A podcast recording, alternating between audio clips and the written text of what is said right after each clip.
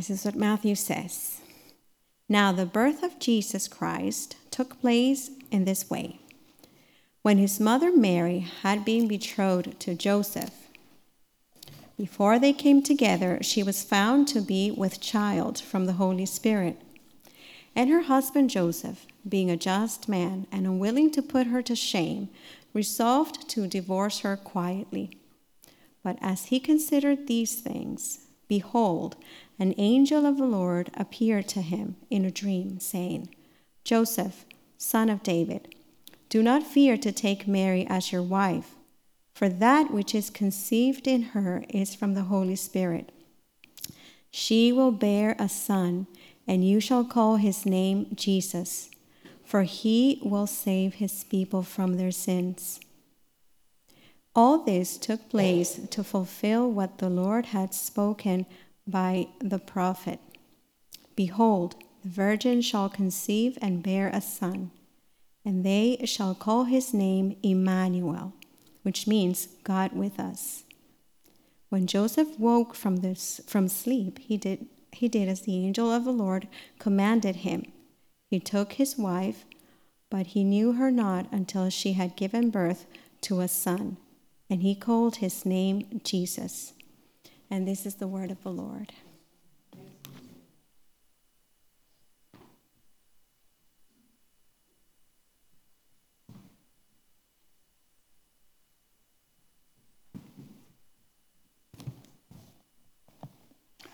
Just take a moment to pray.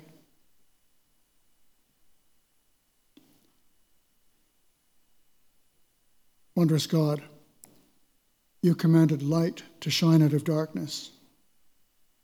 And so we pray that you would shine into our hearts now, to give us the light of the knowledge of your glory in the face of Jesus Christ.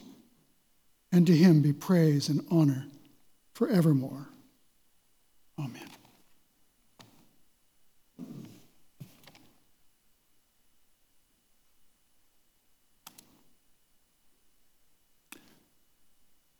Well, if you were expecting a baby and you knew it was going to be a boy, what do you think you would name him? Well, in Canada now, the most popular name for boys is anyone guess? Noah. Oh, sorry, you're going to guess? What was your guess? Sorry. That, back in my day, it was John. that was a long time ago. And Noah, sorry? Ben, no. Noah is number one, then it's Liam, and then William. Those are the, at least the three most popular. And here, you can guess again now, just for the record, what do you think the top three girls' names are? Sorry, not Sarah. No. No, boy. I'll tell you. The number one, Olivia. Two is Emma. And three, Charlotte. Those are all really old fashioned names, aren't they? Well, in our Bible reading this morning, uh, Joseph wasn't given the luxury of a choice when it came to naming the child to whom Mary was going to give birth. Can you imagine him saying to the angel, Nope, we've done some thinking, and we've decided we're going to call him Liam? That wasn't going to happen, was it? And so, over the next few minutes, as we stand on the cusp between Advent and Christmas, I want you to join with me as uh, I meditate on the name that Joseph and Mary gave to the baby who was to be born to them Jesus. Now, that name Jesus has a noble lineage. I'm sure that many of you are aware that in the Hebrew, spoken by Joseph and Mary, it would have been Yeshua. And perhaps we're familiar with it, that name uh, as the name Joshua. It's all the same name. And Joshua was one of the greatest heroes of the Old Testament, wasn't he? It was he who, as a successor to Moses, led the people of Israel into the promised land. And his name, Joshua, in turn, means something like the Lord saves, or the Lord is salvation. You're very kind, Brian. Thank you. Oh, did you? You're very kind, Karen. Thank you. Well, just for your information, by the way, uh, today the name Jesus comes in something like number 2003 on the list of babies' names in Canada. However, in first century Israel, it was not an uncommon name.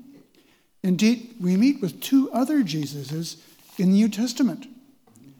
There was Jesus called Justus, a companion of the Apostle Paul, whom he mentions in his letter to the Colossians.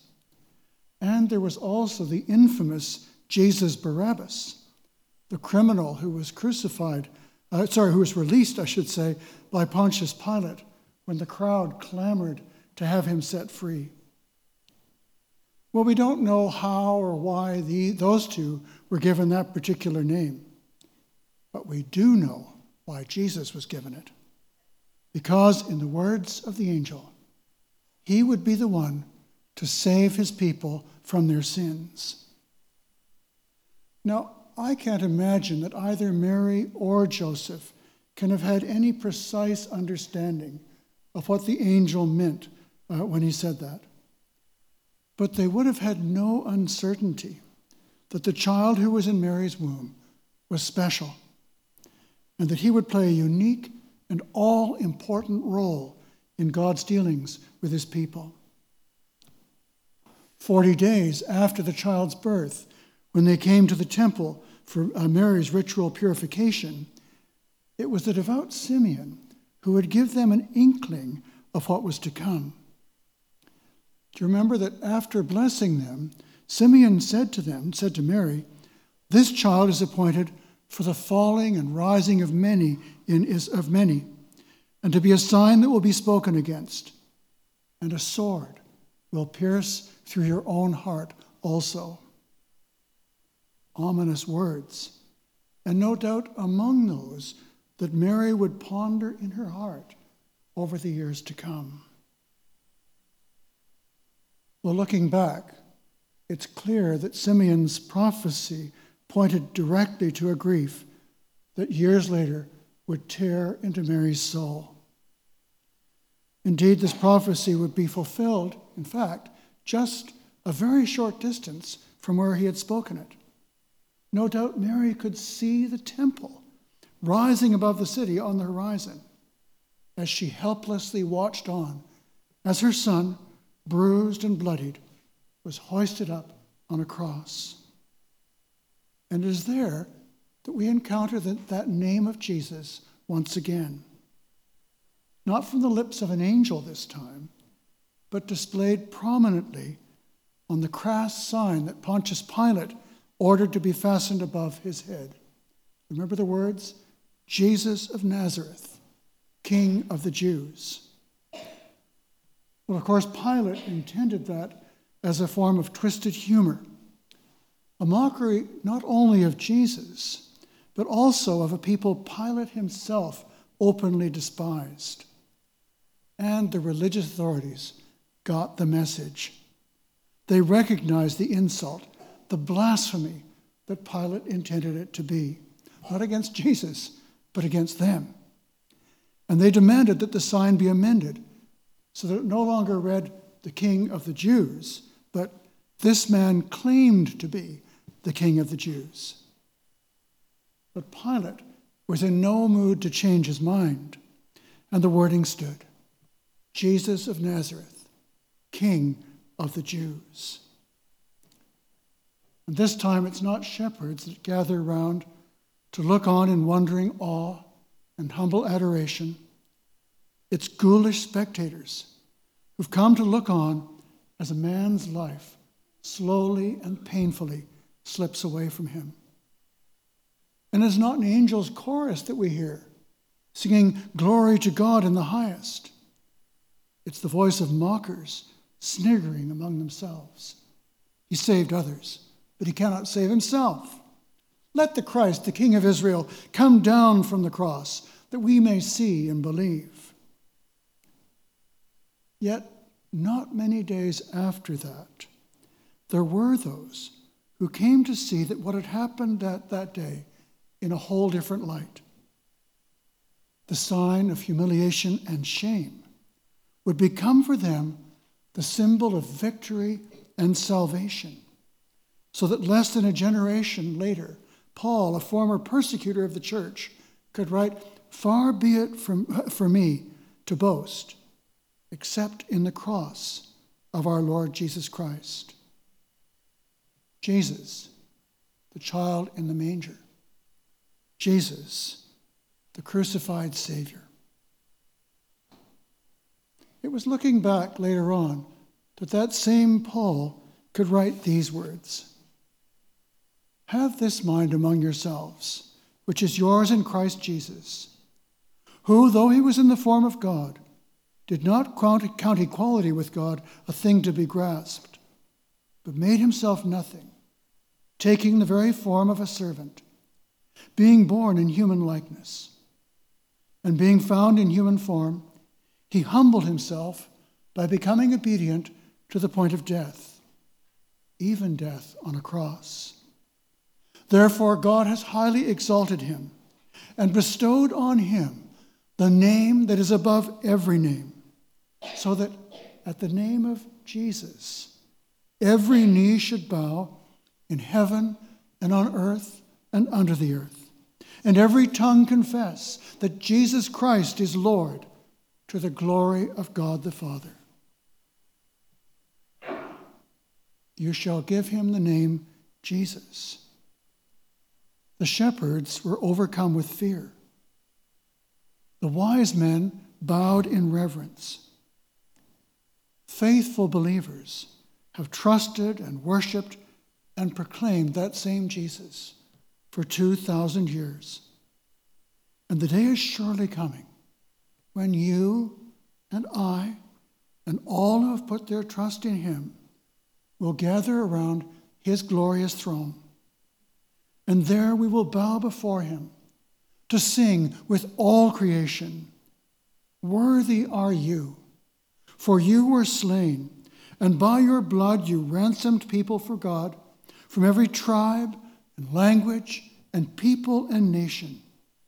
And you have made them a kingdom and priests to our God, and they shall reign on the earth. Worthy is the Lamb who was slain to receive power and wealth and wisdom and might and honor and glory and blessing. To him who sits on the throne and to the Lamb be blessing and honor and glory and might forever and ever. we have Jesus' promise that as he came once as a helpless baby to Bethlehem, so he will come again as King and Lord of all to proclaim every last particle of creation for his own. His words are there for us in the final verses of the Bible.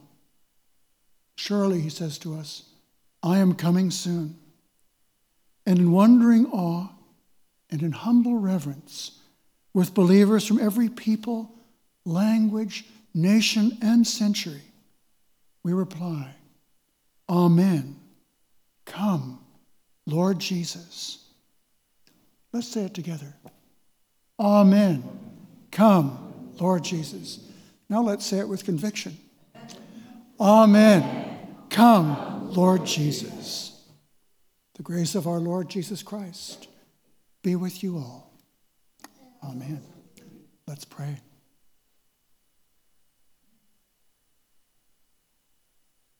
Heavenly Father, tonight we think of that little baby who was given the name Jesus. And we remember that that same Jesus who came so many centuries ago to live among us and to die on our behalf is coming again. And so I pray you would help each one of us to celebrate this Christmas not only with joy, but with the glorious hope of his second coming. We ask it for his name's sake. Amen.